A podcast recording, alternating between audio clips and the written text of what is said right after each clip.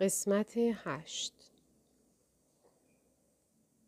با مقایسه بعضی از کیف ها کیفی را که کانتونی به او هدیه کرده بود به نظرم خیلی محقر آمد. از این کشف خودم با بدجنسی خوشحال شده بودم. او را محکوم می کردم که آنقدرها هم که میرلا خیال می کند پولدار نیست. یا تازه بدتر از آن. اگر پولدار است خسیس است. دلم می‌خواست کیف زیباتری به او هدیه کنم تا آن یکی دلش را بزند. در مقابل ویترینی مدت ها توقف کردم و پیش خودم قیمت کیف پوست خوک را حدس می زدم. مثل زنی بودم که از دهات آمده و در مقابل زندگی شهری متعجب و نابلد قرار گرفته. بالاخره تصمیم گرفتم و وارد مغازه شدم و چند لحظه بعد با ناراحتی بیرون آمدم. متشکرم. بعدم برمیگردم. هرگز نخواهم توانست چنین کیفی را بخرم. کیف کانتونی خیلی بیشتر از آنچه فکر می کردم ارزش داشت. در حالی که در خیالات خود غرق شده بودم قدم می زدم.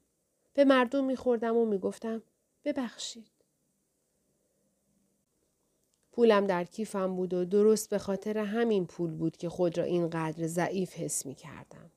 چون باعث شده بود فقر و بدبختی خودمان را اندازه بگیرم. از ضعفی که در خودم حس می کردم می توانستم ضعف میرلا را حدس بزنم و بفهمم تا چه حد برایش غیر ممکن است که بتواند جلوی خودش را بگیرد. میفهمیدم که نجات دادن او چقدر کار مشکلی است. از خود میپرسیدم که آیا واقعا او را نجات خواهم داد؟ یا برعکس او را رها می کنم تا زندگی بهتری از مال من پیدا کند. شاید فقط می خواهم زندگی من مانند مکافاتی برای او نمونه قرار بگیرد. یا شاید واقعا من حسودیم می شود. بعد ناگهان به حال خودم برگشتم. منطقی شدم. می‌خواستم به خانه بدوم و به او حالی کنم که هرگز کسی نمی‌تواند اجناسی به این گرانی بخرد. دیوانگی محض است. قیمت یک کیف نباید به اندازه حقوق یک ماه یک مرد باشد. هیچ زنی شهامت نخواهد داشت چنین کیفی را در دست بگیرد. ولی در جواب به نظرم می رسید که صدای خنده میرلا را می شنبم. مغازه ها مملو و از مردمی است که نه تنها مثل من اشیا را نگاه می کنند بلکه به آسانی آنها را انتخاب کرده و می خرند. فکر کردم چقدر خوب بود اگر می توانستم در یک آن من هم قیام کرده و تمام وسوسه ها را قبول کنم و بگویم بس است. بس است. داخل مغازه ها بشوم. تمام کیف ها را بخرم و تمام مردها هم مثل آن مردی که دیروز دم اداره دیدم به من نگاه کنند. پشت ویترین فروشنده چند جواهر قیمتی را روی زمینه مخملی قهوه‌ای به مشتری نشان می‌داد. از خودم قیمت آنها را سوال کردم. نمی توانستم حتی تصور ارقام آن را بکنم. حدس می زدم که قیمت هر کدام از آن جواهرات برابر است با سالها حقوق من و میشل. دستمزد یک عمر کار من به یکی از آن جواهرات بسته شده است. هر کس پول دارد می تواند آن را بخرد. مرا بخرد. میرلا را بخرد. احساس ضعف می کردم. می ترسیدم قش کنم. از پشت ویترین مرد خریدار به من نگاه می کرد. ناگهان فکر کردم ممکن است همین مرد آقای ساندرو کانتونی وکیل دادگستری باشد. قد بلند بود. موهای بور و چشمان روشن و لبان نازکی داشت. زمزمه کردم. دست کم با او عروسی کنید. خواهش می‌کنم با او عروسی کنید. او با تعجب به من مینگریست. شاید خیال می‌کرد دیوانه شدم و دارم با خودم حرف می‌زنم. گیج شده بودم. خیلی کم اتفاق میافتد برای خرید به خیابانهای وسط شهر بروم. خیابانهایی که از نور و حیاهوی مردمی مملو بود مثل خیابانهای محله ما مهربان و صمیمی نیستند. وقتی به میدان اسپانیا رسیدم با خودم گفتم چند شاخه گل بخرم. ولی آن گل فروشی کنار پله ها هم آنقدر گلهایش گران بود که دیدم از آنجا هم نمی‌توانم چیزی بخرم. اتومبیل ها از کنارم عبور می کردند. ریکاردو گفته بود کانتونی یک اتومبیل آلفارمئو دارد. عاقبت کاری کردم که مدت ها بود نکرده بودم. سوار تاکسی شدم و به خانه آمدم. و انعام زیادی هم به شوفر تاکسی دادم. گفتم نه خواهش می‌کنم بقیه رو نگه دارید. از اینکه 500 لیره را دور ریخته بودم کاملا احساس رضایت می کردم. 25 ژانویه چند روز قبل به میرلا اطلاع دادم که می‌خواهم سال روز 20 سالگی او را جشن بگیرم. به او گفتم دوستانش را برای چای دعوت کند. او با حالتی یکسان از من تشکر کرد. اضافه کردم اگر بخواهند حتی می توانند برقصند. میز نهارخوری را از وسط اتاق بر می دارم و در اتاق نهارخوری را هم به سرسرا باز می کنم تا جای بیشتری باشد. یکی از دوستان ریکاردو هم قول داده بود چند صفحه جدید آمریکایی بیاورد. او هم گفت که دوستانش را دعوت خواهد کرد. اما امشب گفت که ترجیح می دهد از میهمانی صرف نظر کند. چون آن شب بیشتر دوستانش گرفتار هستند. و بعد با سختی گفت که از مدتها قبل برای آن شب وعده شام داده است و گفت متاسفم. گفتم من هم متاسفم. و سپس در حالی که برایم خیلی مشکل بود آن اسم را گفتم. از او پرسیدم آیا ساندرو کانتونی او را به شام دعوت کرده است؟ جواب مثبت داد و گفت چند نفر دیگه هم هستند. ولی فهمیدم که دروغ می‌گوید یا اگر هم راست می‌گفت آن چند نفر دیگر برای او اهمیت نداشتند. از او پرسیدم چرا این دوستانش را به خانه دعوت نمی کند. او هم جواب داد غیر ممکنه. اینا مردمی هستند که خیلی اهل معاشرت هستند و به هر حال به غیر از ما زندگی می‌کنن. تو با اون نوع زندگی آشنایی نداری. با عصبانیت در حالی که لحن صدایم کمی حالت تعنه آمیز داشت گفتم تا حالا همیشه دونستم چطور باید زندگی و معاشرت کنم. و تأکید کردم که نه او و نه دوستانش لازم نیست چیزی را به من یاد بدهند. میرلا معذرت خواست و گفت قصدش این نبوده که مرا برنجاند ولی بالاخره ما سالهاست با کسی معاشرت نمی کنیم و همه چیز تغییر کرده. حالا دیگر کسی چای نمی خورد بلکه به جای آن کوکتل پارتی می دهند.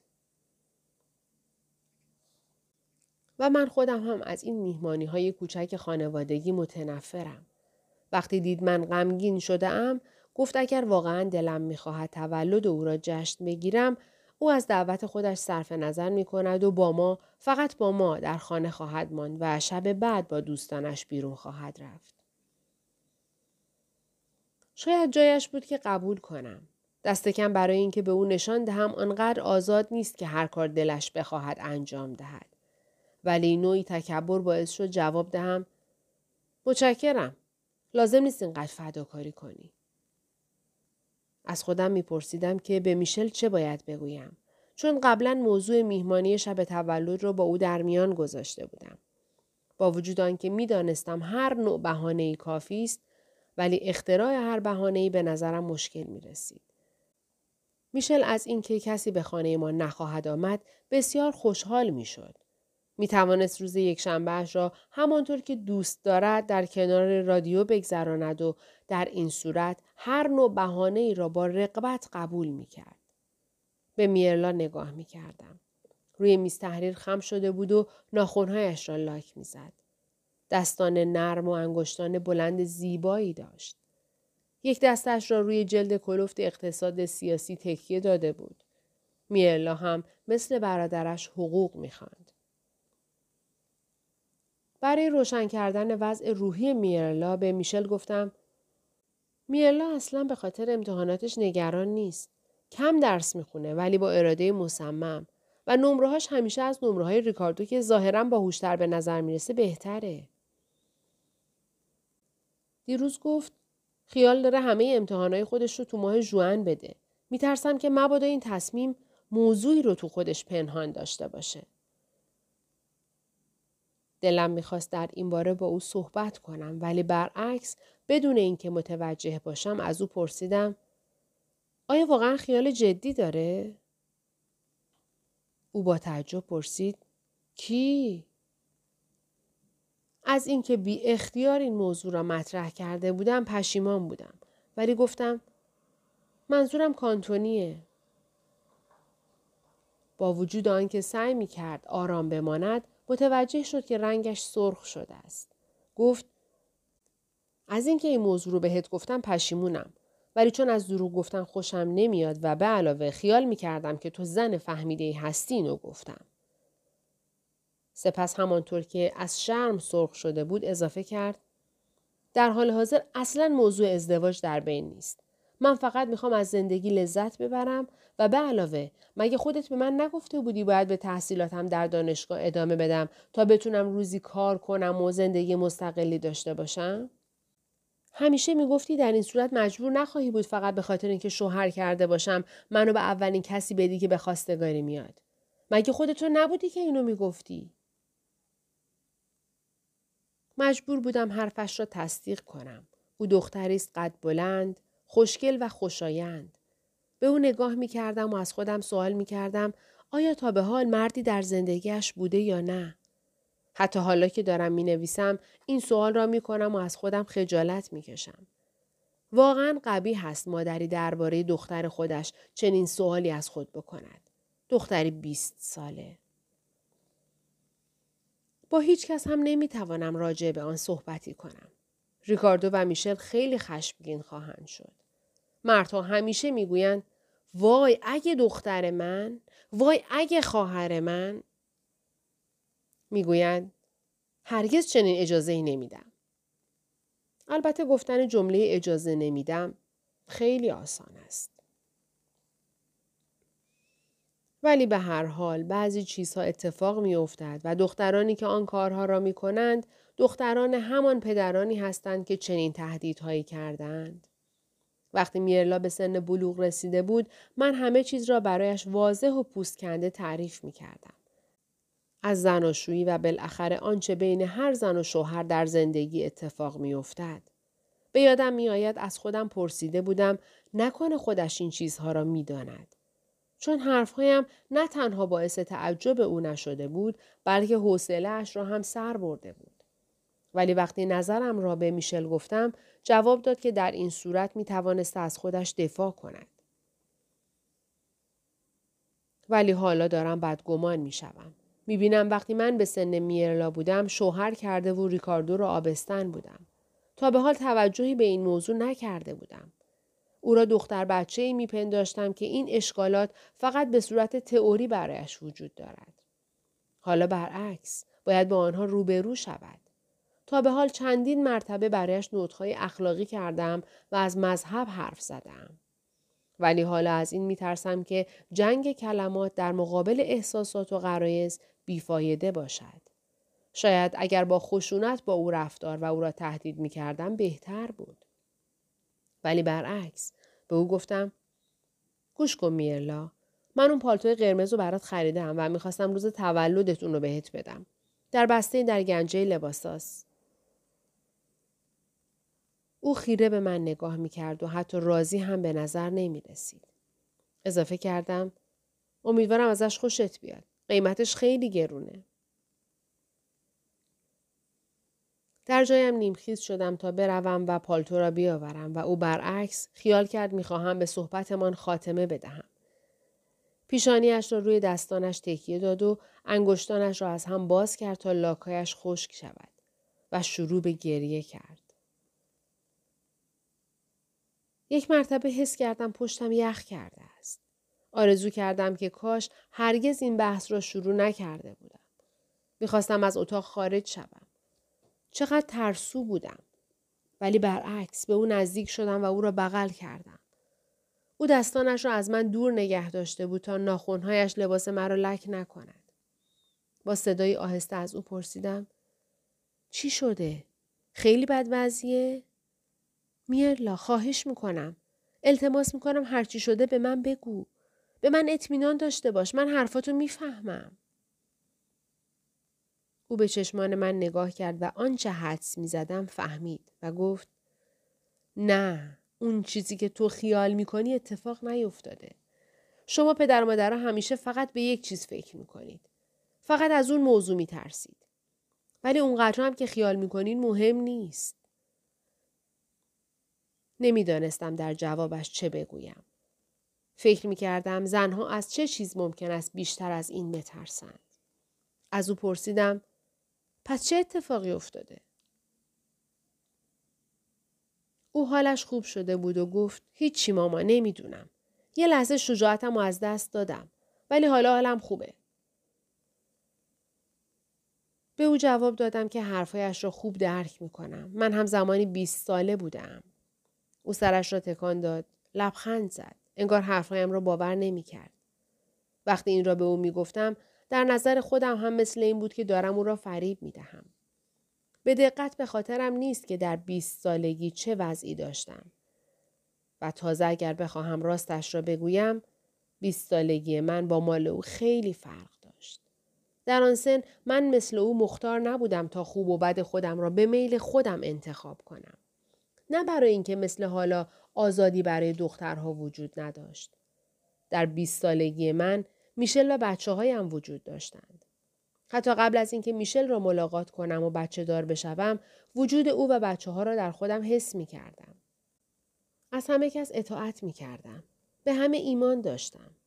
و وقتی خوب فکر می کنم می بینم دلیل ناراحتی و بیقراری میرلا این است که برایش امکان دارد مطیع نباشد. و همین خودسری است که همه چیز رابطه بین بزرگترها و فرزندان زنان و مردان را عوض کرده است. می‌خواستم راجع به این چیزها با او صحبت کنم. به افکار پیچیده خودم اشاره کنم. ولی او یک مرتبه از من سوال کرد. ماما پالتو قرمزی که برام خریدی کجاست؟ همچنان که هر دو به اتاق خواب من نزدیک می شدیم او لبخند می‌زد و به نظر می رسید آنچه باید به یکدیگر بگوییم گفته ایم. 27 ژانویه چند روز است خیلی خسته هستم. غروب وقتی به خانه مراجعت می کنم حتی اشتهای غذا خوردن هم ندارم. می بینم زندگی برایم به مرحله رسیده که لازم است آن را مرتب کنم. مثل مرتب کردن کشویی که مدتها به آن رسیدگی نشده باشد. شاید سن فرزندانم باعث می شود که چنین افکاری به مغزم راه بیابد. در حقیقت از 20 سالگی خودم تا به امروز از آنها نگهداری کردم و به نظرم رسیده که دارم از خودم نگهداری می کنم. ولی تا به حال کار آسانی بود. مواظبت از سلامت، تربیت، نمره درس های مدرسه، رسیدگی به مشکلات. تا به حال سن کسی به سن من رابطه ای نداشت. حالا برعکس. با مواجه شدن آنها با اولین مشکلاتشان در زندگی، با دیدن تردیدی که در انتخاب راه زندگی دارند، از خودم سوال می کنم آیا راهی که من برای خودم انتخاب کرده ام راه صحیحی بوده است؟ در حالی که تجارب خودم را به آنها عرضه می کنم، سعی می کنم حوادثی را که در زندگیم اتفاق افتاده و من بدون دلیل قبول کرده ام درک کنم.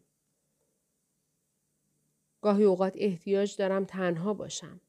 ولی هرگز جرأت نمی کنم این موضوع را به میشل گوش زد کنم. می ترسم ناراحت شود. ولی آرزو دارم اتاق مخصوصی برای خودم داشته باشم. خدمتکار حتی اگر از صبح تا شب یک ریز کار کند با فرار رسیدن شب می‌گوید شب بخیر و حق این را دارد که به اتاقی پناه ببرد. من حتی به صندوق خانه هم قانع هستم. با وجود این هرگز موفق نمی شوم دمی تنها باشم و باید از خوابم بزنم تا بتوانم کمی از وقتم را صرف نوشتن این دفترچه کنم. اگر کاری را که مشغول انجام آن هستم متوقف کنم یا شبها در رخت خواب از خواندن دست بردارم و نگاهم را به جای دیگری بیاندازم همیشه کسی هست تا از من بپرسد به چه فکر می‌کنی من هم به دروغ جواب می دهم که به اداره و حسابهایم فکر می کنم. به هر حال همیشه باید تظاهر کنم و همین تظاهر مرا شکنجه می دهد. اگر بگویم به مشکلی معنوی یا مذهبی یا سیاسی فکر می کنم شاید بخندند. و مثل همان شبی که گفتم من هم حق دارم دفترچه یادداشتی داشته باشم مرا مسخره کنند و دست بیاندازند. ولی چطور ممکن است انسان بدون اینکه روی پاره مشکلات فکر کند وقتی با آنها روبرو می شود حلشان کند؟